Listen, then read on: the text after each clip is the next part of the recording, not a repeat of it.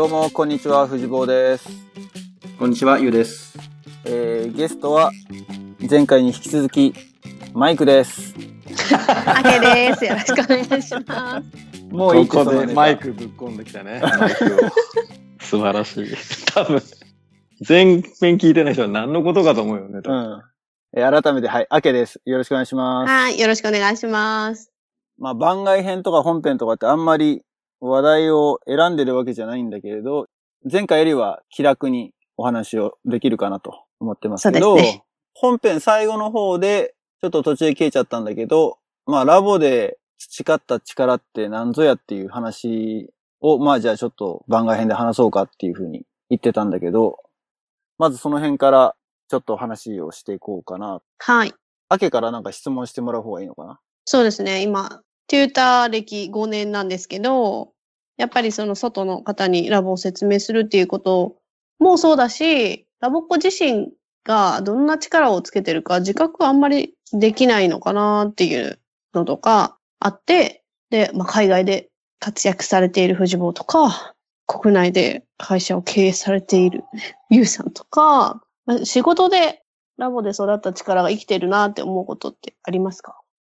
これ一つ言うと、あの、前回、あ、前回のエピソードで話してないか。前々回でラボのウェブサイトの OBOG コーナーに寄稿したっていう話をしてたのね。してましたね。うん実は、もうこの収録をする時点というか、前の配信の時点で多分出てるだろうと思ったんだけど、まだ出てないんだよね。まだ出てない。まだ出てないんだけど、まあそれとかなりないか、内容が被るかなっていう気がするんだけどね。そうね。まあラボをやってた時はやっぱわかんないと思う。てか分かってなかったと思うし、うん、ただ、一番最初にラボやっててよかったなって思ったのは、就職活動中かもしれない。おー、就職活動中。うん。やっぱ自分をどう売り込むかっていうスタンスに立つわけじゃない。でその時に自分の、例えば強みは何だとかってそういう自己分析的なことだったりとか、うーん、まあ、あとはその、チームワークというかグループワークとか、そういうのが生きてくるシーンってのは結構あったかなって思うんだよね。例えばなんか、ディスカッションをするような面接だったりとか、まあ、そういうところで、まあ、面接だけじゃなくて入社後のなんか、なんだ、新人研修みたいなところで、そういうのはなんか、ああ、なんとなくそういうのが生きてるんだなと、ラボで培った力ってのはそういうところにあったんだなって自覚をしたのが多分最初かな。へー。ただ具体的にな、これっていうのは確かに難しいんだよね。で、こと、海外に関して、こっちに来てからに関して言えば、まあ正直英語力はね、ちょっと怪しいかなと。っていうのは、俺はホームステイと、あの、高校1年生の時にホームステイしたのと、第3でスタッフで行ったっていうだけで、留学とか行ってないから、まあ、カレッジメイトやってた時も、英語力があるとは全然思ってなかったし、むしろ英語は話せないなっていう自覚があったのね。うん。で、アメリカ来た時はどうだったかっていうと、その大学生の時に比べたら、一人でバックパッカーで、そのあちこちアジア回ったりとか、旅行行ったりとかしてたっていうのがあって、まあその英語を話すこと自体に抵抗がない。話す度胸っていうかさ、そういうのは、あの、身についたとは思うんだけど、どうだろうな。今から考えると、アメリカ来たばっかりの時の英語力も別に大したことなかった気がする。え、それ、それで、アメリカに行っちゃおうと思った、なんか、理由とかあるんですか？いや、別に、なんだろうな。生活する上では困んないんじゃないかなとは思ったの。うんうんうん。一つは、アメリカに来るときに、アメリカの会社に来ると言っても、一応日本の子会社だから、うん、駐在って位置づけだし、うん、英語100%っていうよりも、仕事の内容としては英語30%、日本語70%ぐらいだったのね。駐在で来てる間は。まあ、後半は、うん、50-50ぐらいにはなったんだけれども。まあそれでも打ち合わせとかは基本的にね、東京の人たち、日本の人たちとやってたから、外の会社の人と打ち合わせをするときぐらいだったのね。英語を使ってたのは。でもそれでも英語のネイティブの人じゃなくて相手は。やっぱりこの辺って移民が多いっていうのもあるし、そういう IT のエンジニアっていうのは結構海外から引っ張ってきてるケースが多いっていうのもあって、うん。実際俺が一緒に仕事してた会社の担当のエンジニアの人たちは、まあ会社がね、あの、ボードメンバーがみんな台湾系、台湾出身の人たちだったからってのもあるんだけど、社員も結構台湾の人が多くって、へー。だからお互いに第一、ん？言語？母語？うん。は英語じゃない人たち。うん。だったから、まあ話をしてても、そんなに、なんつうの、お互い辛くないって言ったらいいんだけど、今の会社に入ってからの方がむしろ苦労したかな、英語に関しては。うん。いや、ま全部もう100%英語だから、読み書きも喋るのも、何でもかんでも英語だから、かつ、さっき話したのと同じで、いろんな国の人がいる。うんうんうん。で、インド人、中国人、まあネイティブのアメリカの人もいるけれども、あとはフランス人とか、まあ、台湾のやつもいるし、フィリピンとか、まあ、ほんとバラバラなのよ。なるほど。だからそういう人たちの英語は、もうネイティブとは、あの、国によってはかけ離れてる。へー。うん。インド人の英語とかはかなり、未だに苦労するし、最近、人によっては中国人でも何度も聞き返したことあるね。何言ってるかわかんないっていうか、うんなんかね、あの、アクセントに特徴があって、真似もできないんだけど、例えることもできないんだけど、わかんないんだよ。会話してて、うんん？何？って何度もね、聞いちゃう。まあ、それでも全然 OK なんだけどね。なるほど。だから実際今英語力がどんぐらいあるのかっていうのは自分でもよくわかんないし、うんまあ仕事する上では差し支えはないレベル。うんうん。それがすごい、思いますけど。ただ正しい英語かどうかっていうところはかなり、なんだろう、怪しい。その文法的なところとか、うん。そういうところはラボでっていうよりもやっぱ大学受験とか、そういう段階で学習したことが身についてはいるはずなんだけど、なんちゃら構文とかさ、なんとか法とかあったじゃん。ありますね。ねえ。ああいうの全然気にしてないもん。気にしてないって言ったらいけないんだけど、そういう文法だと思って話してない。逆に感覚的に身についてるのかもしれないね。うん。まあそう言われてみれば、ああ、そういう構文だったね、みたいな感覚。うんうんうんうん。まあ、この時にはこれを使うみたいのがありますよね、パターンが。そうそうそう。だから、構文考えなくても。うんうんうんうん。ね、英語の場合はまあ言いたいことを先に言っちゃうから、比較的、なんだろう、考えた順番に話していけばそれで成り立っちゃう。まあ日本語はもちろんそう、ネイティブだからそうなんではあるんだけれども、そんな感じかな。なるほど。あんまりラボの英語っていうよりも、まあラボの国際交流とか、あとは、なんだろうな、まあ実行委員とかそういういろんなシニアメイトとかさ、カレッジとか、人前に立ってなんかこう組織をオーガナイズしてとかっていうところの要素は結構あちこちで使われてるけれど、英語そのものが生きたっていう感覚は正直、こう言っちゃうとなんか、ラボ生の人に怒られそうなんだけど。ね、英語で仕事してる人がそんなことって言っていいのかっていう ところもあるんだけど、本音を言ってしまうとそうですね。うん、まあ、わかります。でもその英語力を、まあ、ある程度ラボで、リスニングであったりっていうところの基本はあったとして、うん。どういうふうにそこまで仕事で使えるレベルまで上げたんですか？難しい質問だね。リスニング力に関しては、間違いなくだからラボのおかげだと思う。うん。ただやっぱり、り喋るっていうところがあんまり鍛えられてない。その、うん決まりきったセリフを言ってるっていうか、テーマ活動やるのは結局覚え込んでるだけで、うーん、大学生ぐらいになっちゃうともう英語の意味が分かって喋ってる。まあ高校生でもある程度そうではあるんだけど、だけどやっぱりお話の中で出てくる英語しか聞いてない。生活の中で出てくる英語としては聞いてないから、うんやっぱその差ってのは多分大きくて、まあ、秋も留学してたからわかると思うんだけど、その辺は。そうですね。生活していくともう、どんどんどんどん、ひたすらなんつうの、回していくっていうか、血液のようにぐるぐるぐるぐる英語を使っていくわけじゃない。うん。で、同時に聞くわけじゃない。で、うん。聞いたフレーズを、オウム返しをするのはもうラボでやってきてるのと同じだし、それをだから、うーん、自分もそのフレーズを自分の会話の中で使っていく。ていうのを、なんていうのかな、ぐるぐる回してる感じかな。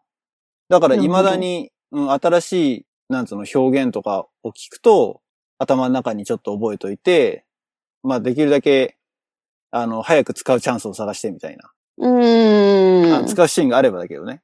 うんうん。あ、こういう言い回しするんだみたいなのうん、よく思ったりするんだけど、あとはまあ自分が喋ってる時に、やっぱり日本語から英語にっていう翻訳が頭の中で発生していることが多々あるわけね。うん。100%ではないにしろ。その中で自分が発した英語が会話の中で違う表現になって返ってくると、あ、俺のはちょっと言い方は違うんだっていうのがわかるじゃん。ああ。使ってる単語のセレクションがちょっと違ったりとか。っていう風なので気づいて直していくって感じ。だから、うん。ブラッシュアップの仕方はなんかそういう感じだよね。うんうんうんうん。OJT 的な。まあ、あれですよ、あの、ラーニングバイドゥーイングですよ。そうだね。うん。うん。やってみてみたいな。らそういう意味だとやっぱりその国際交流の1ヶ月のホームステイで、もう英語付けの環境というか、英語しか使えない環境にぶち込まれるっていうのは、手っ取り早い方法だなっていうのは理にかなってるなとは思うよ。うんうん。なんか今お話聞いてると、もっと専門用語とか、受験勉強するように勉強されるのかと思ってたんですけど、それよりはやっぱり生活の中で使う英語の方が大事っていうか。うーん、専門用語に関して言えば、うんと、仕事で使う専門用語は、日本で仕事してる時からもやっぱり仕事柄、英語のドキュメント読むことが多いのよ。ああ、そうなんですか。そう。あのー僕の仕事はインターネットの通信部分に関係するようなソフトウェアを使ってるんだけど、そういうその通信の約束事ってのがいろいろあるのね。プロトコルって言うんだけうど。んうん。で、それの、なんていうのかな。公式なドキュメント。日本語でなんて言ったらいいんだろうな。企画書か。うんうん。企画ってあのプランの方じゃなくって、いろいろ決まり事を決めるっていう方の規約うん。は、英語で全部書かれてて、まあもちろん、あの、今だとほとんど翻訳版が出てはいるんだけれども、うん。でも基本的にやっぱ英語を読んでっていうのがあったので、単語はそこでもう全然収集できてるわけよ。だから、なるほど。専門用語に関しては、耳では聞いてなくても頭の中に入ってるし、発音ももちろんわかってるから、あの、そこで戸惑うってことはない。うーん。だから仕事よりも、息子の学校の父兄との会話とか、うんうん。例えばベースボールチーム入入れてたりとかするんだけど、そういう時に親と、まあ、あの、世間話をしたりとか、っていう方が会話力が問われる感じはあるよね。うん。そうですよね。世間話って意外と難しいですよね。意外と難しい。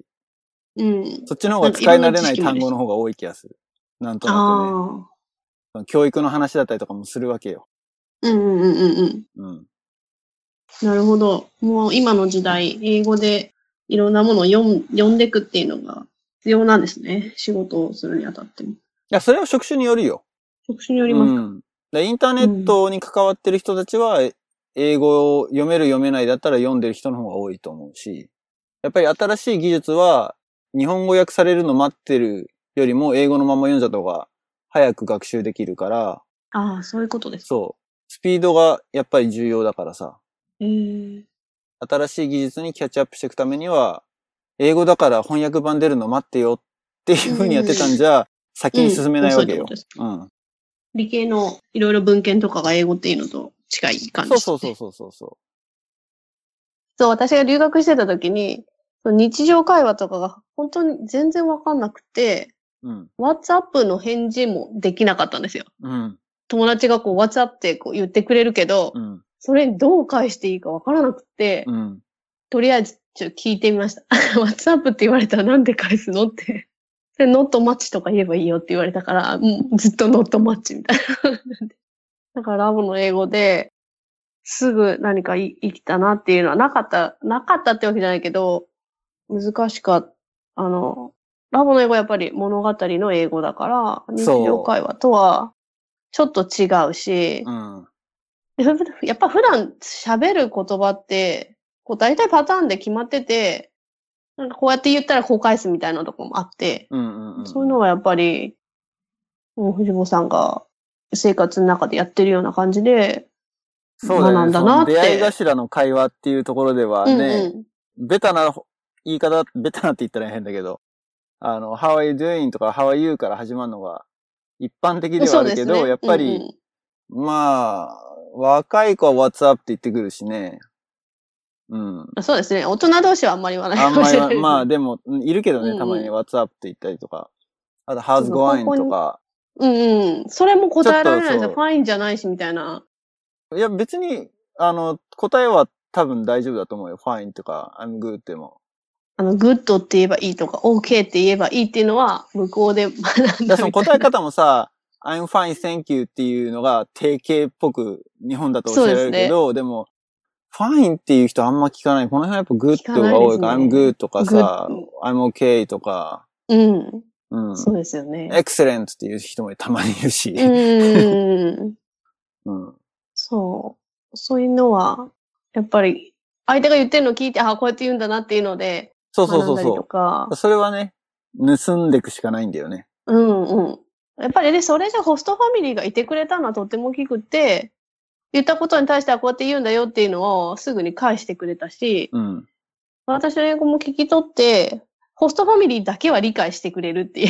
うんうんうんうん。で、同じことを言ってるつもりなんですけど、自分の英語はやっぱ R が悪かったりとか、なんか細かいところがダメで、聞き取ってもらえなかったのをホストファミリーに、まあ通訳じゃないけど言い直してもらったりとか、うんうんうんうん、そういうことがあったんで、やっぱ良かったか、良かったなって、身近にいてもらえるのは本当に良かったなと思います。うん。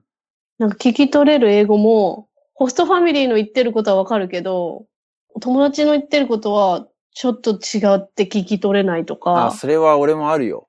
未だに。ありますか、うん。人によって聞き取れる聞き取れないっていうのが聞。き取れない。ちょ、ちょっとずつやっぱり、お家の言葉なのかな。ほんのちょっとのその発音の違いっていうか、こう、イントネーションの違いで分かりにくいです。うん。黒人さんの英語は聞き取りにくいとか、うん。ありましたね。ええじゃあ、ゆうさん、仕事で生きてることありますか？仕事で生きてること。ラボをやってきてってことだよね。そうです。うん。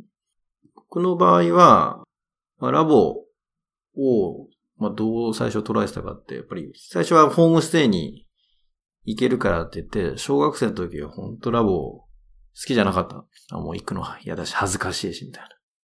だけどまあ、ホームステイ行けるからっていう、ホームステイがなんか旅行みたいなイメージで、ご褒美旅行みたいな。ええそういうイメージで、えっと、ラボを続けてましたと。うん。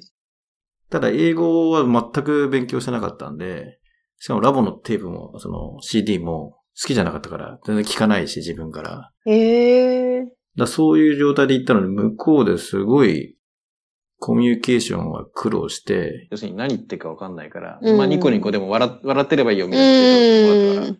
笑ってイエスって言って、なんか言われてること一生懸命、まあ、やって、あの、経験してるから楽しいんだけど、中間ぐらいでその、事務局っていうかシャペロンだっけなああ。から連絡があって、大丈夫って言われて、なんかホストファミリーが心配をしていると。えで、ゆえゆういちろうは、あの、本音を言ってくれてない、多分。あのうん。なんか要するに、まあ多分イエスしか言ってないからさ、あうんの、すごい気使ってるように見えたんだろうね。一生懸命、あの、こっちが投げかけてもイエスしか言わないみたいな。うん。で、だから心配されてればよって聞かれた時に、まあ日本だとすごいイエスって言ってね、いい子にしてれば。優等生だったのに、なんか問題児扱いになってるみたいな。うん。あれみたいな。俺優等生だったはずが問題児だみたいな。ちょっと、しかもなんか、ホストファミリーから心配されてるみたいな。残念な人になってるみたいな。ので、なんか、その、ホームステイがみんな楽しかったですってキラキラ発表。うん。自分はまあ、表向きはそうなんだけど、なんかすっごい引っかかってた。ずっとで、ただ逆にそこですごい引っかかってた分、なんかその克服したい、うん。何か、うん、そこを突破したいみたいのはずっと残ってて、それが結局カレッジをやるところにつながるんだけど、うん。ラボ歴で言うとね。なので、えっと、ラボっていう環境によって、そのやっぱり異文化交流をして、その言葉の壁にぶつかったので、その言葉の壁をいつか越えたいなっていう思いが強くて、まあラボっていう環境だと、それ大学生、大学卒業するまでそこに関わったし、まあ卒業してもそのコミュニティというかね、仲間たちとは、えー、関わってるし、えー、ホームステイしたり、引率で行った時の人たちとも繋がってるから、まあそこはその一番きっかけをくれたのは、14歳中2の時にの夏行ったホームステイ体験。うーん。だよねだからなんかまあ、あの、その能力、スキルをそこで与えてくれたっていうのもきっかけをいっぱい与えてくれてるよね、ラボは。うんうんうんうん。で、じゃあ周りで英語でって言った時に、あの、まさに仲間内だとさ、あの、留学とかに1年とか行って帰ってくるとみんなまあある程度喋るようになってくる。だって思ったのは、あの生活って当然だよね。その、じ長い時間そこで過ごしたり、そこの、いっぱい英語を使うようになれば、まあ、そこそこみんな 喋れるようになって帰ってくるから、あ、だったら住むなり、生活するなり、そこにどっぷり使った方が、言語の習得は早いだろうなっていうのは見えてて、あなんかそこは、うん、もし必要に迫られれば、そういうところに身を置けば、うんうんうんうん。まあ、まさに藤坊が言ってくれてね、いろいろ開拓してくれてやってくるけど、まあそういうイメージで、もし必要があれば、そういうシチュエーションに身を置けばいいんだろうなと思った。うん。日本で一生懸命勉強して準備してから行くっていうよりは、自分をそういう環境に置いちゃえば、まあ英語力が必要だったら、英語力が身につけるだろうなっていうぐらい。うんうん。で、ちょっとまあラボで何を得たかっていう話で、まあ英語力っていう観点で必要になればやればいいし、その素材とかね、きっかけは転がってるから、まあそこはうまくラボは使えばいいだろうし。でもそこじゃなくて、えー、すごいラボで得たものは、まあ、要するにこ個性をどう活かしていくかっていうのをすごい学んだ気がする。うん。で、まあ結局学校の教育とか今までで、そのじゃあテストの点数で言ってある、まあ、評価基準っていうかさ、うん。KPI、えっ、と、ある尺度を測るときに、まあわかりやすく、ある手法を持って点数化してるわけじゃん。うん。例えば、学校だとかさ、まあ、いろんなテストとかさ。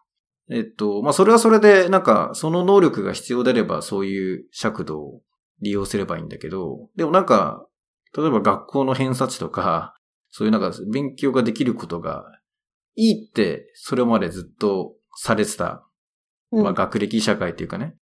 僕らなんかもう、やっぱり受験したからさ、そういう尺度の中にいたのに、ラボのメンバーたちって別になんか、そこで優劣はないっていうか、別に勉強できるやつもいれば、ねできないって言ったらおかしいけど、うん。まあ、例えば、あの、部活頑張ってるやつもいたし、音楽頑張ってるやつもいたし、うんうん。チャラチャラしてるやつもいたし、今で言えば要するに、まあ、ちっちゃい世界だけど、すごい多様性があったのね。俺にとったら。うんうんうん行ってる小学校とか中学校、高校に比べると、ものすごい多様性があったの。で、それぞれが、それぞれのキャラで自己主張したり、えーいろんな世界で生きてきてたのが、まあ、あるラボの共通の時間を過ごすことによって、まあ、いろんな話をしたり、いろんな考え方をやったり、ではたまた、ね、物語とかを使って、いろんなディスカッションしてこうだ、だって表現決めたりとか、いや、俺はこう思うみたいな。うんうんやってきたわけじゃん。で、そこにその、えなんていうかな、この考え方が正しいとかっていうよりも、俺はこう思う。いや、だったらこうじゃないみたいなのを統合してったっていうかさ、今まではもう答えはこれですよっていう教えられた世界から、今度は逆に自分はこう思う。じゃあこういうのをやってみよう。で、その中には自分がこう思うだけを主張しててもみんなついてこなかったりとか、うん。そういえばちっちゃい子もいれば大きい人もいたり、いろんな意見がある中でそれを統合してってうまく一つの表現とか形にしていくっていうプロセス、作業を実は繰り返してるわけじゃん。うん。らそこってすごい、まあ僕にとっては面白かったのね。そのファシリテーションっていうか、まあさっきのちょっと話飛んじゃったけどね、そのホームステイ行った後ラボ嫌いだったのがちょっと面白くなってきたのは、テーマ活動をやって面白くなったの。うん。たまたまその国際クル行った後ぐらいの中学生広場っていうところで、うんうんで、それは主体性を持ったりリーダーシップを取って物事を動かし始めて、そのファシリテーションがめちゃめちゃ面白かったのね。まあそれはその今までやっぱり自分が受けてきた中で俺だったらこうそれあだ、ね、あの、焦るのにな、みたいなのが、ある意味自分がややる年頃になったわけだよね。中学2年生か3年生ぐらいで、まあある発表会に向けて、まあちょっとリーダーみたいな感じでやって。で、その時にやっぱりいろんな人から意見出してもらって、じゃあこうやってこうっていうのを、まあまとめ上げてって一つの形にするっていう。で、うちもさっきチームワークみたいな話だけど、まあ多分そういう流れで。やっぱ表現を形になって、最後発表して、まあ、拍手もらうって一つの結果が出て、すごい楽しかったわけだよね。うんうん。で、それは非常に発表が演劇として完成度が高くて上手かったからっていうよりは、なんかこのチーム、このメンバーでこういうプロセスを得て、そういうところまでたどり着いたっていう一つのなんか、うん、そのプロジェクトを完結したところまでが 楽しかったの、多分。うん。なので、思ったのは、いや、すごい英語が上手に喋れる人もいれば、演技力も高い人もいれば、まあなかなかたまには来て、あの、主体的には参加してないけども、こういう場が好きみたいなのもいたりっていう。で、それをなんか、まとめ上げるファシリテーション。その時間内もそうだし、その時間外もそうだし、コミュニケーション取ってみんなが何考えてて、どういうことをやりたいのか。で、それをどういうふうにそこに持っていくかみたいなところが面白かったの、これは。うん。なので、えっと、僕自身は、そのテーマ活動や、そのプロジェクトを通してファシリテーションする、まあ、まとめ上げていくとか、みんなの意見を聞きながら、それをうまく、みんながこういう方向性決めて進んでいくっていうのを、まあ、チームとしてうまく、えーそのパフォーマンスが最大化されることを、うん。すごい楽しんでやってたの。うんうん。なので、えっと、それって別にテーマ活動だけじゃなくて、うん。まあ学校の生活でも、まあ大学入っても、まあ今社会人だったり、その会社入っても、まあ今やってる仕事もそうだけど、そのプロジェクトっていう一つの単位でみんなで仕事するっていう時にも、必ずその時の原体験がベースになってんだよね。うん。だいろんなやり方あると思うけど、特に僕の場合は、まあまず全体を見て、うん。まあ、キャンプ行った時みたいなもん。最初はみんなよわかんないけど、ポツンって壁にはね、いる人もいれば、なんかあの、目立ちたがり屋もいれば、いろんなキャラクターがある中で、じゃあ、なんかをやってみましょう。で、いろんな役割付けやったりね、整理しながら、まあみんながなるべく盛り上がるように、うまく仕掛けていくと。でただ壁に寄りかかって見てるやつも、実は楽しかったりするじゃん。うん。なんかあの わかります。盛り上がってるやつが偉いとか正しいじゃなくて、うん。そいつはそいつの楽しみ方があるとかさ、だんだんそういうのを、やっぱり、年を重ねたり、経験を積むことによって、なんとなくそのいろんなやつがいるから、あの、確実的に自分がこういうことを押し付けちゃいけないなっていうのを学んだりとかさ。うん。らそういうのを、まあ、タイミングタイミングで、まあ、学ばせてくれてたうん。っていうのが、やっぱりラボだったんだなっていうのを、えー思うし。で、ここ最近ちょっとまあ、あの、まあ、藤坊とこのポッドキャストを始めて、まあ、いろいろある中で、今度は親っていう立場になってさ、これをまた自分たちの子供の教育として客観的に見始めたら、うん。まあ、よりその凄さに気づくっていう。だ当時はその、なんていうのかな。そこに当たり前にあったものだったのが、実は当たり前じゃなくて、うん。うん。そこに置いてくれてたんだと。誰かが。うん。うん。それすごいわをかります。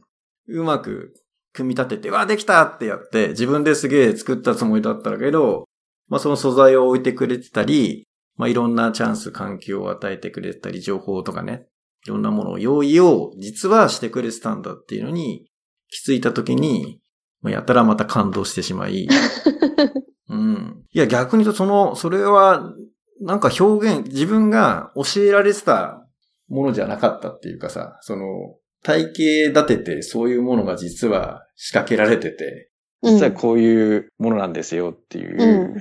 は聞いたことがなかったけど、うん。あ、でも裏には実はそういうことを考えられてたり、こういう仕掛けがあったんだっていうのを知ったので、いや、これは誰かに言いたいと。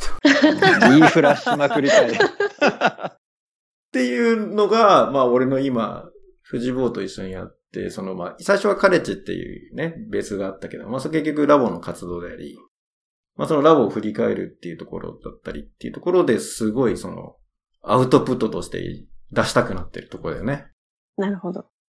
なので、最近すごいラボ伝えたい熱が上がってるのは、まあそういうものにもう一回りして、まあいろんな、その単に点じゃなくてそれが線になって、もう面になって、まあ俺の中でもう一つ立体化されて、もう今なんかいろんな角度から見たラボ像っていうのがすごい俺の中で見え始めてて、なんか俺に聞いてみたいな。なんか聞いて。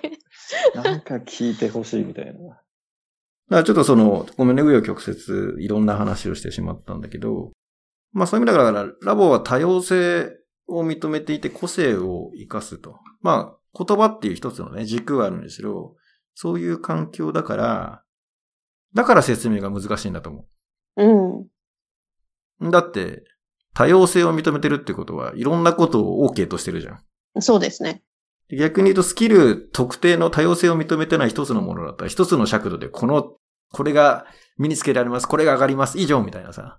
うん。そうしちゃった方が分かりやすいじゃん。うん。うん。だから、えっと、ね、前回もちょっと売り方とかさ、マーケティングの話しちゃったけど、やっぱり宣伝文句としたら一言ズバンとその人が悩んでることを、例えば英語ができるようになりたいっうん。うん。てうん。いう、あれだったら点数がこれだけ上がりますみたいなうん。のをしたら点数上がれば英語ができると思ってそこにお金を投資するわけじゃん。すね。う。うんん。なんだけど、まあ、今までってその宣伝を打って、まあ、より、まあ、そこを売っちゃえばいいみたいな考え方だったら短期的だからさ、そういう方が、まあ、分かりやすいじゃん。うん。なんだけど、まあそうなのかっていう話になってきていて、今、まあ物を売るとかサービスを売るっていうものが、どういう価値をもたらすかみたいなところで、この効果ばっかだけっていうその短期的なものじゃなくて、じゃあその製品だったりサービスを選んだ人たちのコミュニティだったり、集まり、そこを選択した理由とか、その背景とかっていうのをつなげていくと、実はなんかもっと、その世界観を実は選んでるっていうかさ、コンセプトを選んんでる。うんあ、大きくした。大きいになってきてる。あ、声が大きい。あ、違う。違う大丈夫。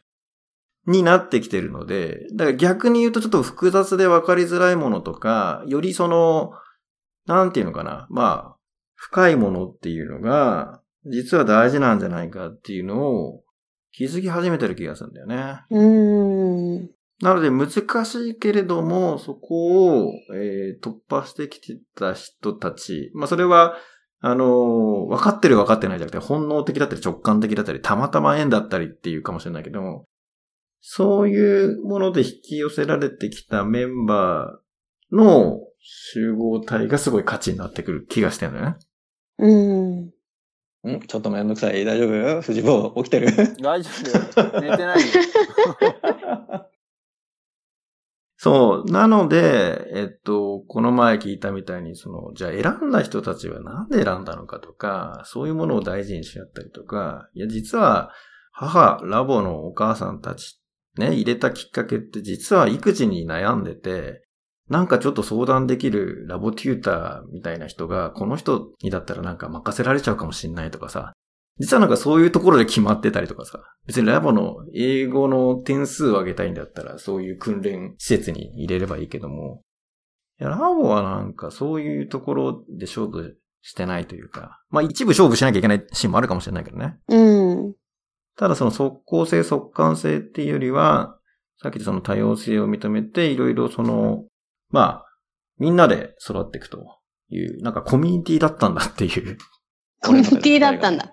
う。うんん。のが、俺が見立てたすごいラボがものすごいところだなって思った。その各年代によって役割、与えられる役割とか、いろんなものが違ってきたり、そこは一つちょっと背伸びをしたり、チャレンジさせてもらいながらも、上の背中を見るとか、いろんなローモデルはたくさんあって、しかも答えは一個じゃないっていうところをいっぱい見せてもらってて、本当ですね。だから僕はこのお兄ちゃんが好きとかさ、このお姉さんが好きみたいな、いろんなものを見ながら育っていけると。で、それが単にやっぱりパーティーだけじゃなくて、例えば、それが地域だったり支部だったり、うんその全国だったりっていうキャンプっていうものをね、一つのお祭りごとをさ、みんなで体感することによって、それをまた得たり。それがきっかけになって今度全国っていう視野が広がってさ、うん。もうちっちゃい時から全国に友達がいるってさ、結構な、ね、あの財産っていうか、そうですね。で、それが今度はね、ホームステイしたり、海外に広がります。だこれがすごい、その、ある意味、歴史を積み重ねてきたバックボーンがある信頼っていうものにおいて、やっぱり広がってきてるので、もうここを簡単に真似はできないじゃん。そうなんですよね。うん。なので、まあそこをトータルで考えると、もうここはもう関わっといた方がいいぞと。うーん。月でも何千ちょっと高いな、みたいな。でもなんとかするしかないみたいなところを日々、ね、自問してるわけですよ。ラボコのお父さん、お母さん、あの、たちがその、この月謝がね、何にな。ってるんだっていう。ただそこの壮大な世界観とか価値っていうのが腹に落ちちゃうと、まあ、なんていうかな、子供たちをそこに関わらせてあげるだけの価値はあると。あとは財力だと。財力です。いいのは分かったけど、そこのお金を払えるのかっていう。だそこはもう親の能力に試されちゃってるから、ある意味は親も選ばれちゃってんだよね。そこで。そうですね。うん。だ2段階ってラボの良さは分かる。ただ、うん。あの月謝は高い。うん。だそれはその高いのがいい悪いとか、いくらにしたらいいとかっていう話でもなく、またそこでハードルがあるわけよね。うん。だからその、まずラボの魅力が伝えきれてるか、分かってもらえてるかっていう話と、あとはそこに入ってこれるだけの向こう側のハードルを超えられるかっていう話が二つあるから、できることはラボの魅力を伝えることだよね。で、ちょっと厳しいかもしれないけど、そのハードルはやっぱり超えてきてほしいよねと。うん。だから、あの、向こうのそのハードルが超えられるか超えられないかっていうのは、こっちの責任じゃないっていう。うん。あ今俺なんか、ラボの事務局っぽい本当ですね。事務局の代わりみたいな。だから、だから、うん。だからそこはだから、あの、今度は営業マーケティングのプロとして言うと、自分たちができるところはどこで、で、あとは逆にお客さんは選んじゃってるから、あの、価格っていうものに対してね。うんうんこれがフリーだったらさ、あとはもう、プレゼンしきるだけじゃん。うん。うん。だけど、その買えるか買えないか、やっぱり月、例えばね、6、7千円を一人に対して払えるかっていうのは、まだ、そこの財力を試すよね、親の。うん。らそこのハードル超えられるか超えられないかっていうのは一つ大きなポイントになってくるから、だ今後、そう、その価格設定とかね、じゃあどれだけ安くしたらいっぱい入ってくれて、その人数がいることがいいのかとかさ。的がいくのそうそうそうやっぱいろいろあると思ただ、ほら、テューターとしたらさ、教育者でもあり、でも、結局ビジネスオーナーなわけじゃん。そうですね。うん。だから、そこにマーケティング要素はどこまで加味されてるのかとかさ。じゃあ、まあ、原価に対してどういう今ね、お金を使われされてるのかとか。やっぱり、じゃあビジネスとしたらそこら辺って大事じゃん。だうん。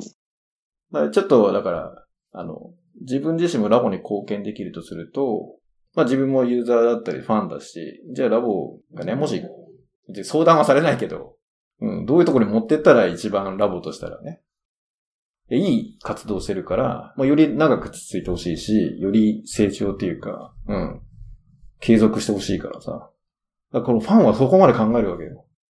う。もう、この大好きなブランドとか、熱ね。烈ですね。サービスの価値に対して。だそういう、その、ファンたちの力とか、やっぱり、活かせるような場っていうのが、まあ、例えばその、ね、こういうものを意見として、ね、提言できる場所があるとか、そういうコミュニケーションを取れるかっていうのは大事だから、うん。だから、その、去年か、OBOG 会っていうのを、神奈川支部の橋本さんがやりますみたいになった時に、もう全面的に協力したんだけど、いや、これはすごい、ものすごい価値があると。OBOG のネットワークっていうか人脈。だここはすごい、その、それ自身が価値に今後なってくるはずだから、うん。もう、全面的にそういう動きは、サポートしますっていう。応援します。みたいな形で去年手伝ったのね。なるほど。で、ちょっと、結局じゃあ、まあ僕も例えば、富士坊とかさ、いろんなメンバーと、まあ、変な話ね、40も過ぎてさ、ポッドキャストっていうツールを使ってさ、楽しくおしゃべりしてるわけですよ。この上ない楽しい時間を過ごさせてもらってるわけですよ。本当に。で、ただこのポッドキャストを通じてまたいろんな人たちと知り合ったり、まあいろいろやっぱり喋っていく中で気づきが得たり、うんうん。その人の体験に通して、例えばラボっていうものを語ったり、ラボっていうツールを通して、ね、つながるっていうことでのまた価値が増大してると俺は思ってるの。うん。単にだからそのラボを、その、まあ、ツール、単なる一手段なんだけど、まあ、それだけ広がってるその価値が大きいから、うん。だそこも本当に手を変え品を変えじゃないけど、そのもう、あの、この一発で分かってもらうっていう簡単なものではないうん。だけども、やっぱり愛を持って熱を持ってなんか発信し続ければそこに共感、共鳴してくる人たちはいい。そこでまた新しいドラマが増え、そこからまた広がっていくみたいなのはあり得るから。うん。なので、応援してますよっていう。何の話ですよ。あ、ありがとうございます。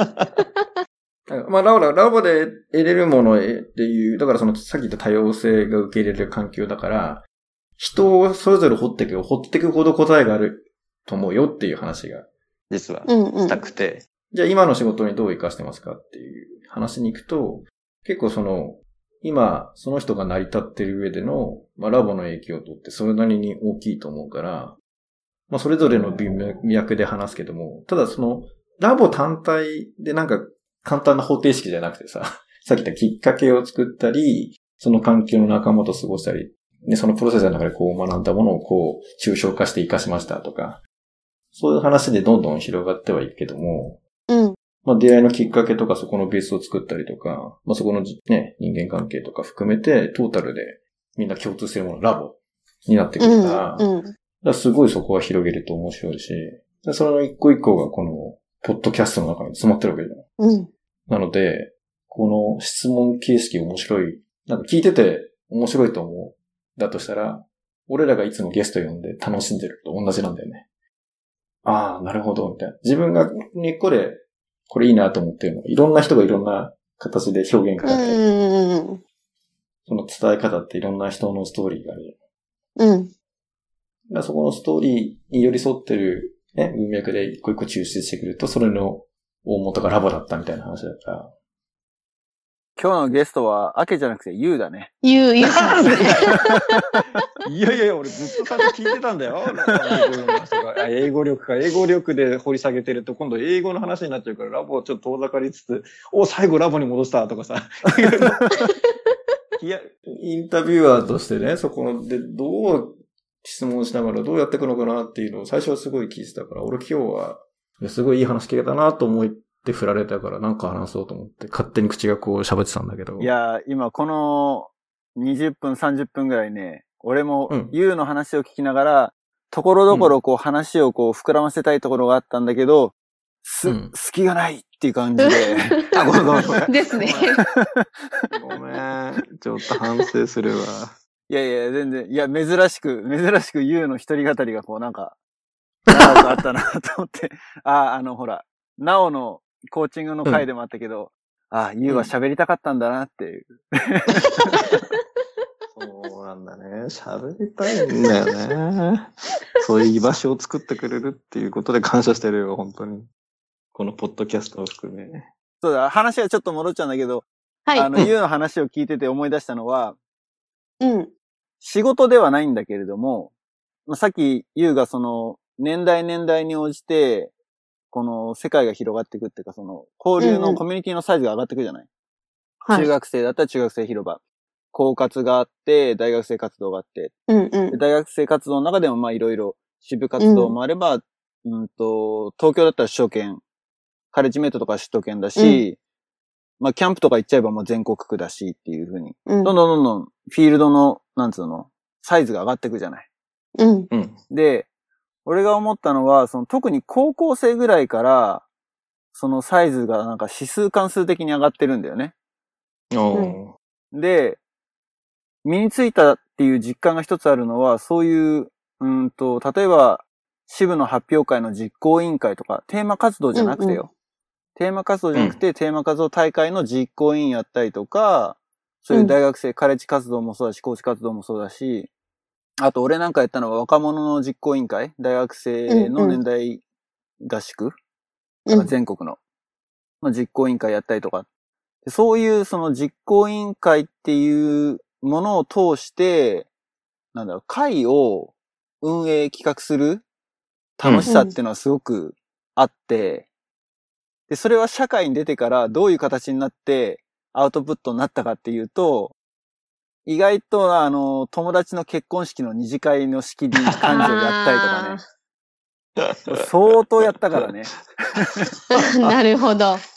俺もやった20代の時に、もだね。う、二次会幹事っつったら、あの、お任せくださいぐらいな。今言うのもやったけど、言うのもやったね。うん楽しかった。ありがとうね、本当そうそう。だから、そういいう時に、でもラボっ子だからなのかなってものは、集まる人数の規模が、一番多い時でね、150とかってなったのね、二次お会で。ー、すごい。でそういう会を、まあ取り仕切るのに、なんだ、なんつうの、抵抗がないっていうか、うんうんうんうん。物おじしないっていうか、うん。うん。まあそういう経験があるからだよね。そうですね。うん。だそういうのを結構進んでやるよとも言うし、うん。まあ大変なのはもちろんあるんだけれども、うん。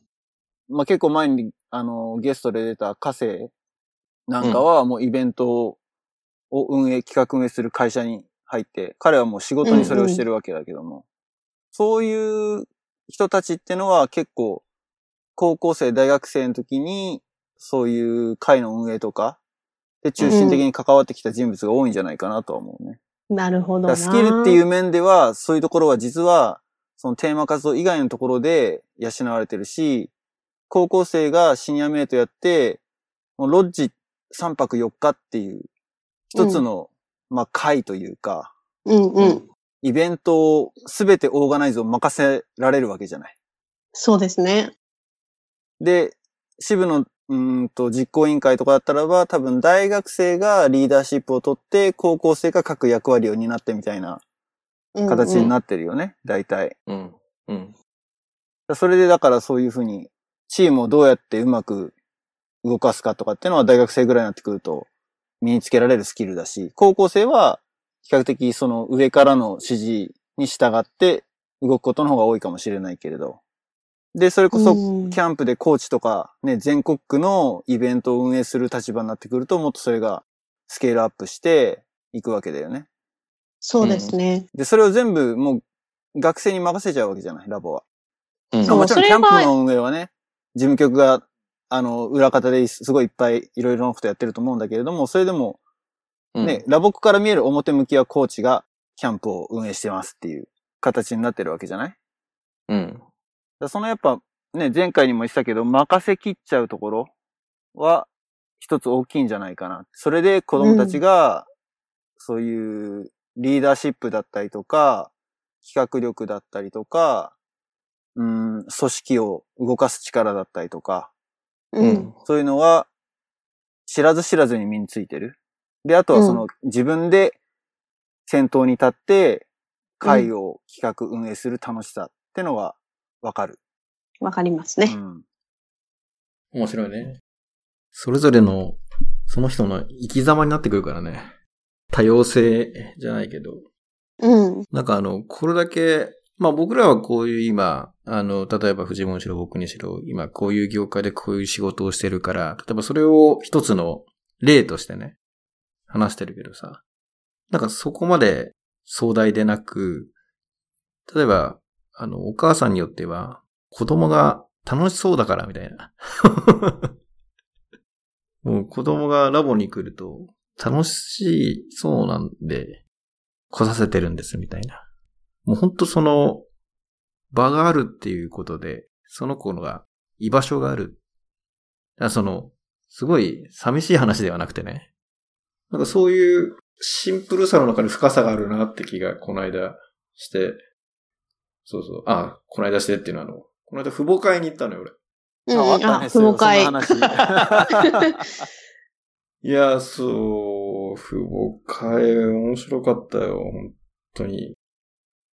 父母会ね、この間、その、行かせてもらって、その時は、6人、なんか4回ぐらい候補日があって、あれなんか一堂に会してとかじゃないんだね。なんか、あの、早川パーティー、うちの早川パーティーの場合はなんか4つぐらい日程があって、で、まあ俺もそれ知って、ぜひ行きたい。まあ、あの、ポッドキャストで話すネタになるかなってね。一応、立て付けで。熱心。いで、4回とも言ったの？だいや、そう、じゃあもう、こっち言わせないでは。で、そう、で、行ったの。そしたらすごい、その、楽しくてさ、やっぱりいろんなお母さんが、自分の子供の様子とかをほら、テューターが伝えてくれて、実はこういう物語にはね、こういう背景があって物語の力はこうですっていう、もう、まあ、早川さんのプレプレゼンテーションもうまいんだけどさ、まあ、どんどんやっぱり、あの、種明かしじゃないけどね、その舞台裏みたいなのはロジックとかさ、考え方みたいなのが、まあ、明かされるために、俺の中ではさ、もう、面白くてしょうがなくて。で、なんか、多分俺も一生懸命聞き側に回ってたの。なんだけど、まあ、多分、喋ってたんだろうね、俺ね。いっぱい。喋ってたの。やっぱり喋ってたんですね。で、この間別件のやつでなんかお迎え行った時に、その会じゃなくて、えっと、その会じゃない父母会に参加したあるお母さんが話しかけてきて、聞きましたよと。この間あの、父母会行かれたんですよねって言って。はい、行きましたって言ったら、いや、すごいその会が盛り上がったっていうネタで盛り上がりましたっていう。そう。で、その、1回目に行った時に、まあ4回に行ってやるけど、これってみんな参加するんですか？みたいに聞いたら、いやいや、基本的にどれか1個参加してくださいってやつですと。全部参加しようって人はいません、今までって言われて。あ、そうなんです。いや、俺、青くは4回行きたかったんですけど、つったら、それ前代未聞ですってなって。若干俺参加ししたい俺がいたっていう、オチを言おうと思ったんだけど、藤坊に言われちゃったんだけど、ね。失敬。でそれぐらいそう、不敬、不、父母懇談会面白くてそう。だからやっぱりみんな、まあいろんな選択肢があるわけじゃん。その、ラボがいいっていうのはみんな分かってんだよね。あ、分かってるとか感じてはいる。ただその、今度部活が入ってきて、部活も頑張ってます。じゃあ部活とラボがどっちがとかさ。うんまあある意味その違う価値観の軸での選択になるからさ。まあラボを選ばなきゃいけないっていう話じゃないし、そのシーンにおいては絶対違うことやった方がいいみたいな。まあ結構フラットにきちんとディスカッション、ディスカッションじゃねえよな。だからその、まあいろんな考え方の軸を言うときに、あの、まあこれは多分いろんなテューターの人とかその時の場の価値観によると思うんだよね。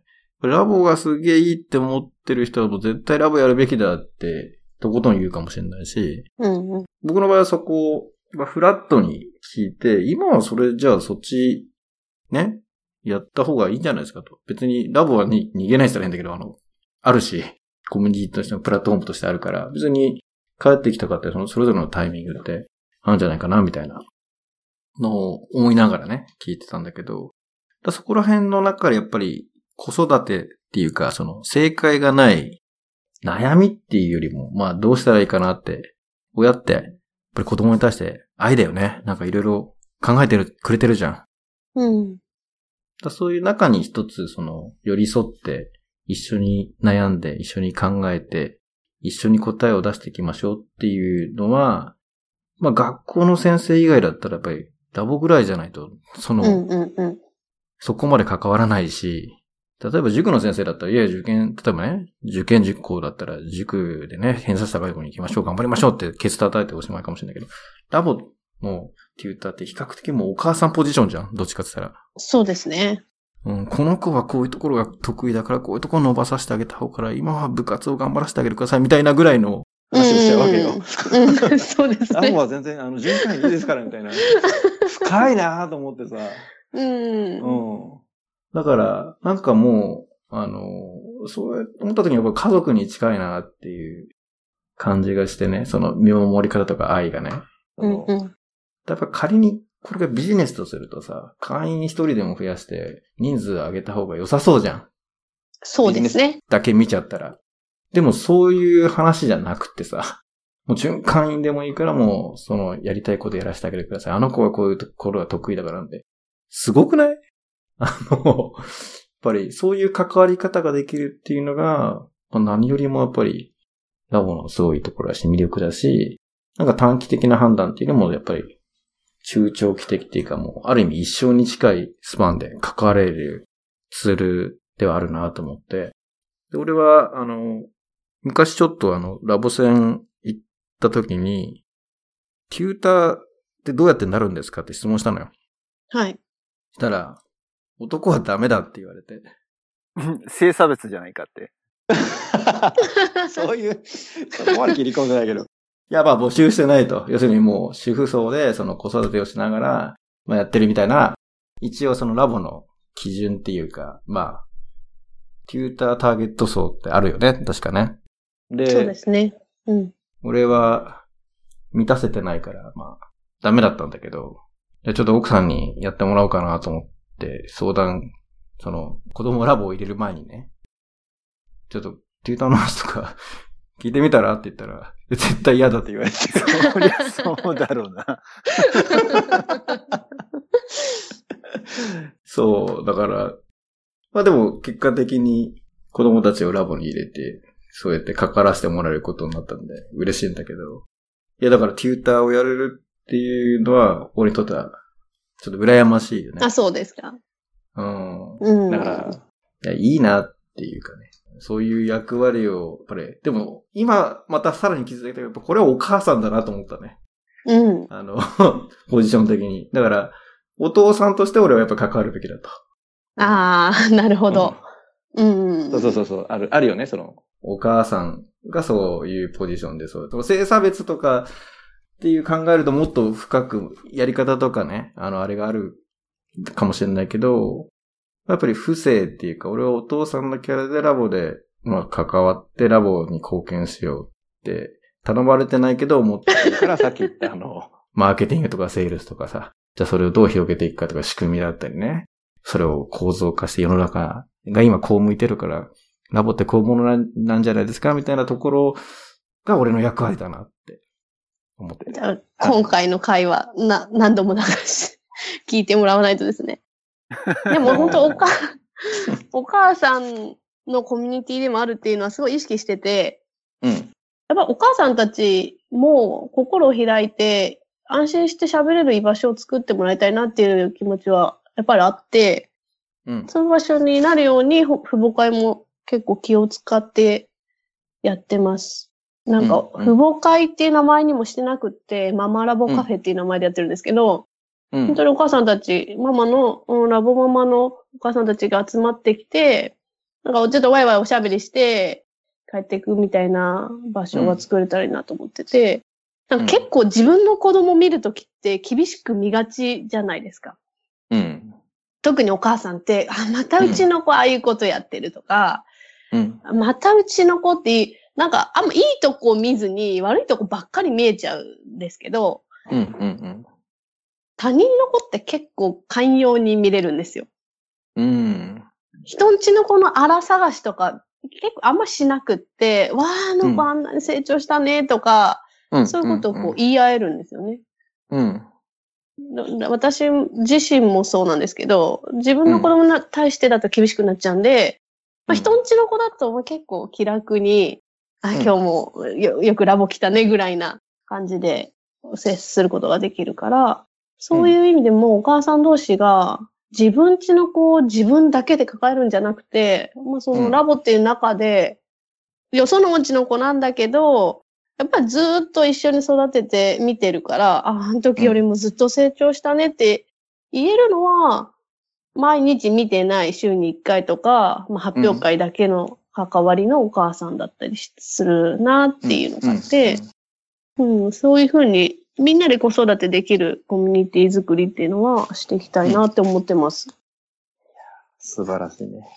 まあぜひ、その、ママ、ママカフェっていうか、パパも行きたいなって。そう、そうなんですよね。パパにも本当は来てほしいんで、いやー、お母さんだけの飲み会とかやるんですけど、飲み会、すごいね。飲み会もしちゃうんですけど、お父さんも本当はちょっとやりたいですね。お母さんの飲み方が超盛り上がってるよね。ほんとウケる。俺、この間ほら、あの、パーティー合宿みたいなうんので黒姫行って、まあ、夜そういうやっぱり場があったんだけどさ。まあ、俺普通にほら入れちゃうじゃん。けどもテューターのあの、旦那さんとか来たりとかしてさ。まあ一緒に飲んで楽しいんだけど。お父さんもやっぱりこういうとこ来たらいいよね、みたいな話になってて。うん。まあ、いたらいたでまた違うと思うんだけど、あんまりだから、お父さんの参加率は、そんなにやっぱり、そう、高くないのが普通だけ高くないですね。ど、だんだんでも世の中もね、変わってくるし、そこは、そうですね。うん、徐々になんかお父さんも参加しようっていう、まあ関わって一緒にこういう楽しみを共有しようっていう流れになってきそうだけどね。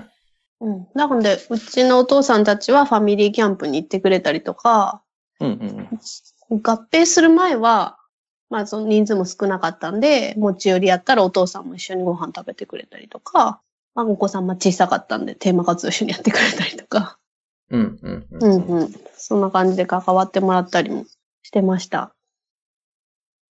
一つよくある話で、まあラボのあるあるなんだけど、国際交流に行って、帰ってきて、辞めちゃうってケース多いじゃない。ありますね。アケはまだパーティーの子ではそれは経験ないんだよね、多分。自分のパーティーではないですけど、周りの子はだいぶやめましたね。そうだよね。それってさ、なんだろうね。なんだろうねってのは、アケは留学までしてるわけでしょ？そうですね。で、まあ、うちらもん国際交流終わって辞めた口ではないんだけれども、そこの、なんだろうな。何がそうなっちゃうのかなっていうか、残念といえば残念じゃない。すごい残念です続けてる側のよね身。からするとね。うんうん。だし、そこからなのに。そうそう。アケのパーティーの子供たちも、まあその危険性をはらんでるって言ったら変だけど、うんうんうん。うん。まあお母さんたちが、の理解もあるとは思うんだけどね。それって何が、まあいけないってわけじゃないんだろうけど、何が原因なのかね。なんですかね。でも、私はキャンプが好きなタイプだったんですよ。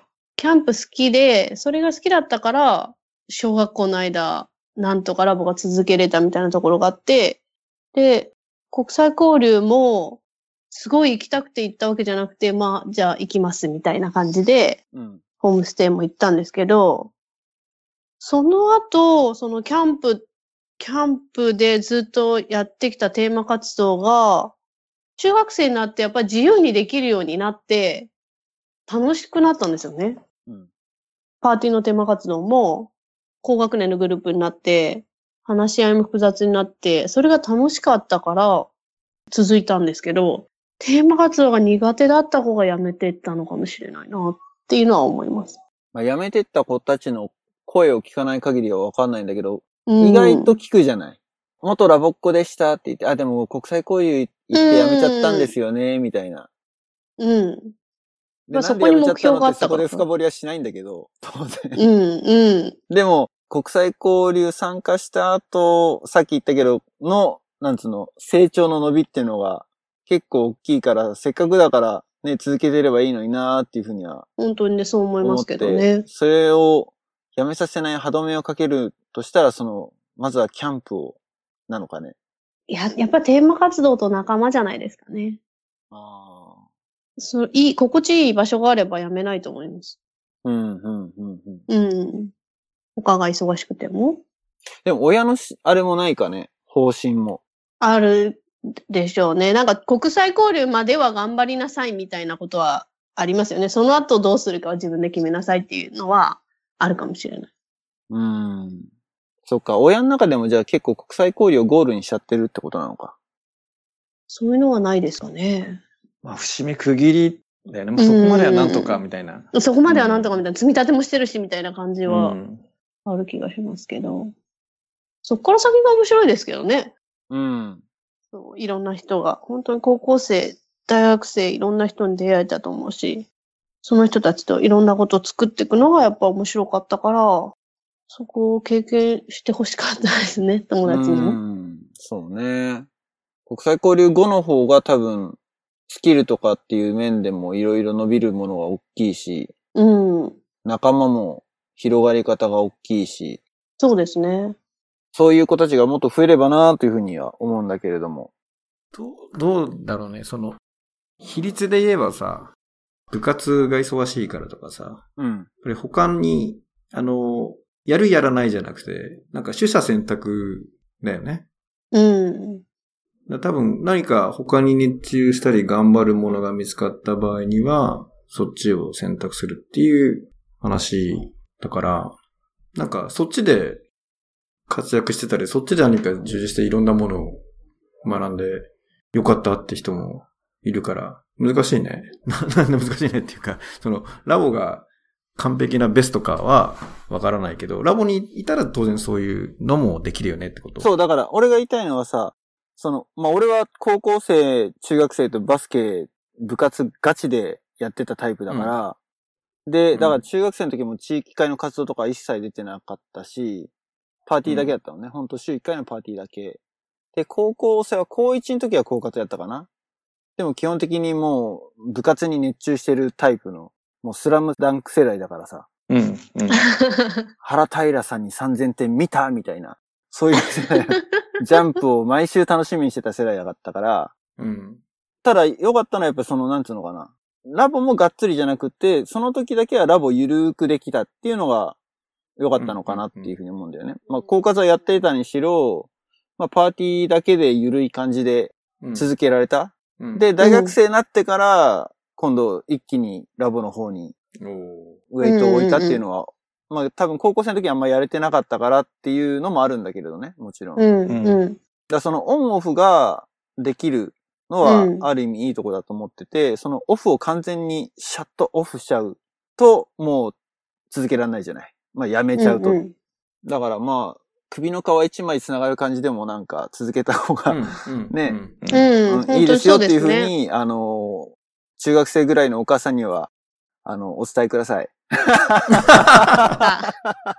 面白い、面白い。本当でも細く長くですよね。ずっとうん続けていくことになんか、結果的には価値が出てくるし、うん、やっぱうちのパーティーの子でも、今大学生の子は、高校の時はシニアメイトも1回しかやってないし、全然ラボ外に出てない、コーヒロも出てないって言言ってた子が、大学生になってコーチやって、うんううんうん。ん、頑張ってたりするんで。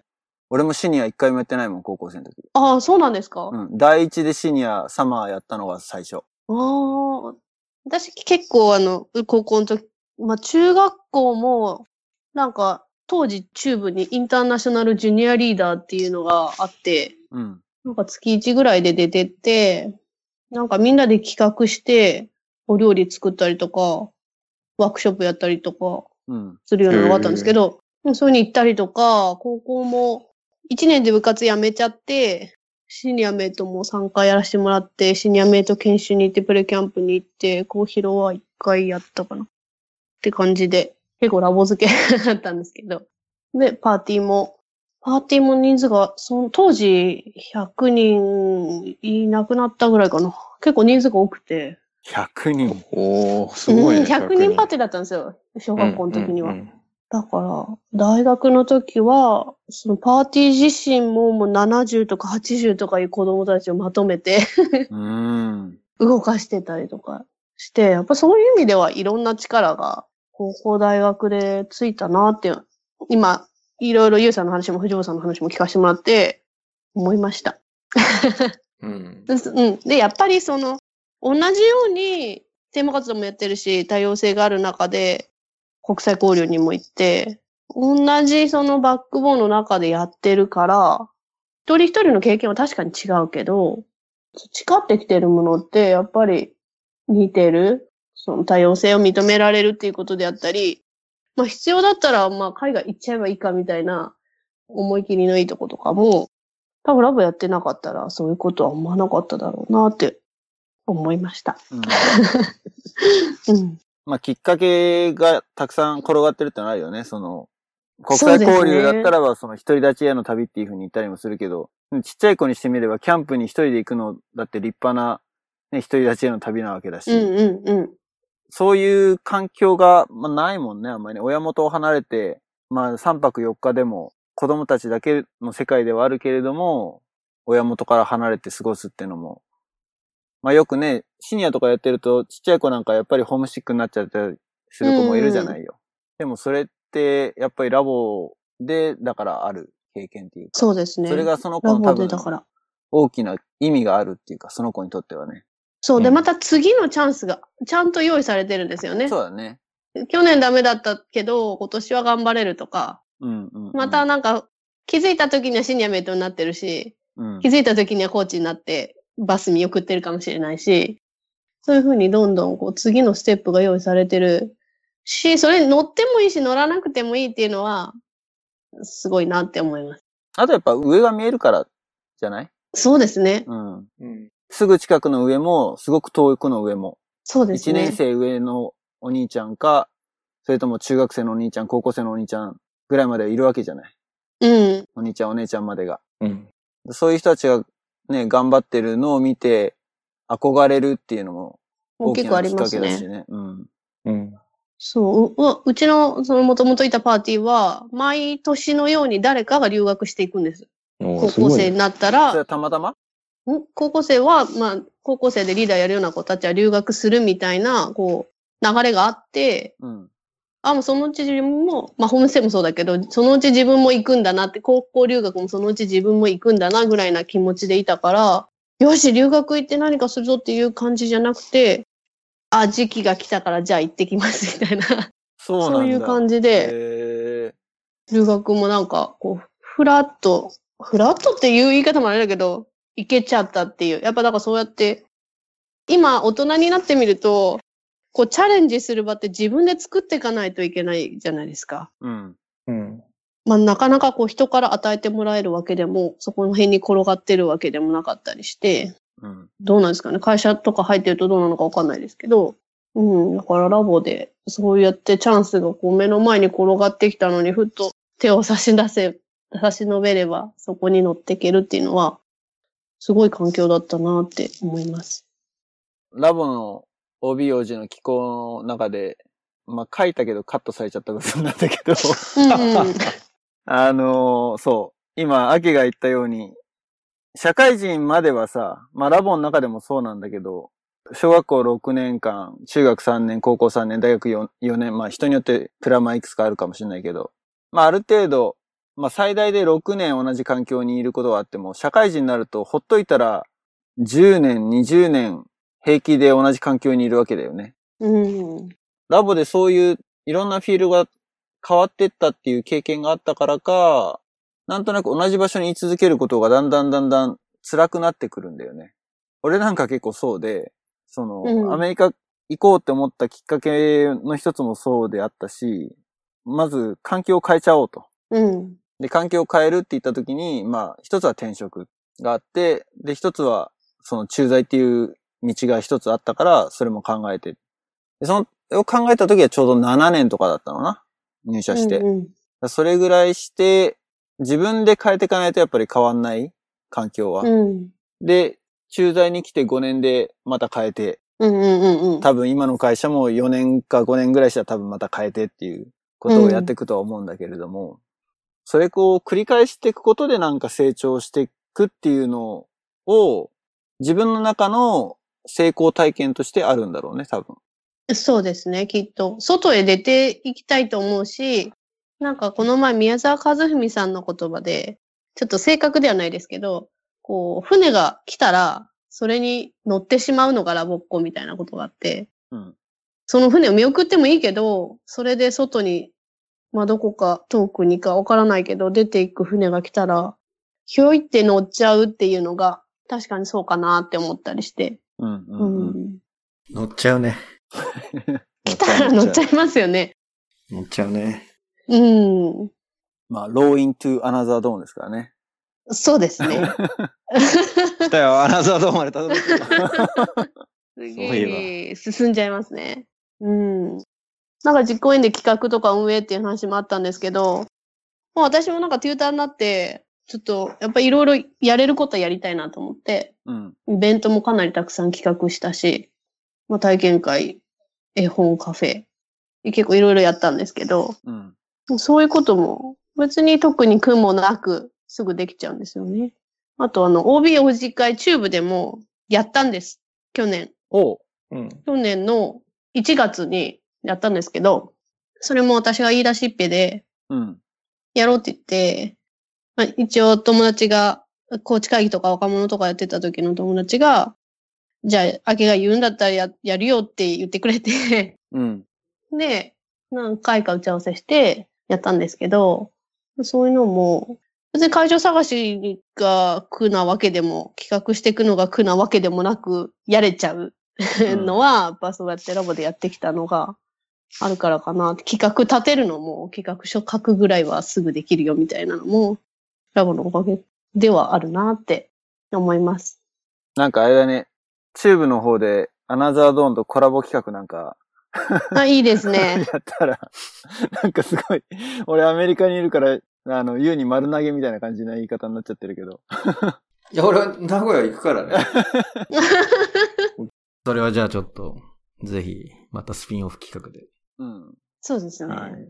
いや、もうほんとソングバード大会やりたいから、また2月ぐらいにやりたいなって今ちょうど言い言い出してるところです。なるほまあでも、ポッドキャストをきっかけで、ね、こうやって明けと話ができて、ど。うん。本編に続き、かなり長い回になってきたけれど、そうですね。今回に関しては、意外とユウが喋ったと。俺かな ええ面白かったね。面白かったです。うん明けにとってのすごいいいインプットがたくさんあった。そうですね。やっぱりでも、考えてること近いなっていうことがよくわかりました。うんうんうんじゃあまた、機会あったら遊びに来てください。ポッドキャスト出てください。はい。じゃあまたちょっとしばらくして、そうね。空きがあれば。機会あれば持。ち込んでください。企画を持ち込んでもらって。そうですね。じゃあ何か企画を。ぜひぜひ。はい。ということで、えー、もう12月か。そうだよ。そうだよね。今週末は、そう、アメリカはサンクスギビングだ。おー。明日、もう子供は明日からお休みで、俺も明日会社行ったら、いや、特別、特別って言ってないんだけど、あの、まあ、ターキー焼くぐらいですかね。うん。毎年やってるんで、こっち来てからなんだかんだで毎年やってて、えー、あの、ターキー焼いてホームパーティーして、まあ何人か、あの、友達呼んで、うんうん。まあ子供のいる家庭がほとんどなんだけど。で、今年は、そう、0歳の子がいるから、娘がいるから、家族だけで4人で、あの、しっぽりやろうかって言ったら、あの、息子の方が、サンクスギビングなのに誰も呼ばないなんてつまんないじゃないかって言って、結局呼ぶことになって。メリカ人的な感じです。全然面白くないよっていうふうになったので、あの、急遽、あの、いろいろ声をかけて、毎年通り、サンクスギビングはターキーを焼いて、あの、パーッとやることになりました。なるほど。まあ、そんな感じで、アメリカはこれからもうホリデーになりますけど、えー、ポッドキャストは、とりあえず年内12月15日の配信はします。1月1日はお休みさせていただきます。今ここで言ったけど。ということで、12月1日の配信番外編、えーゲストはアケでした。どうもありがとうございました。ありがとうございました。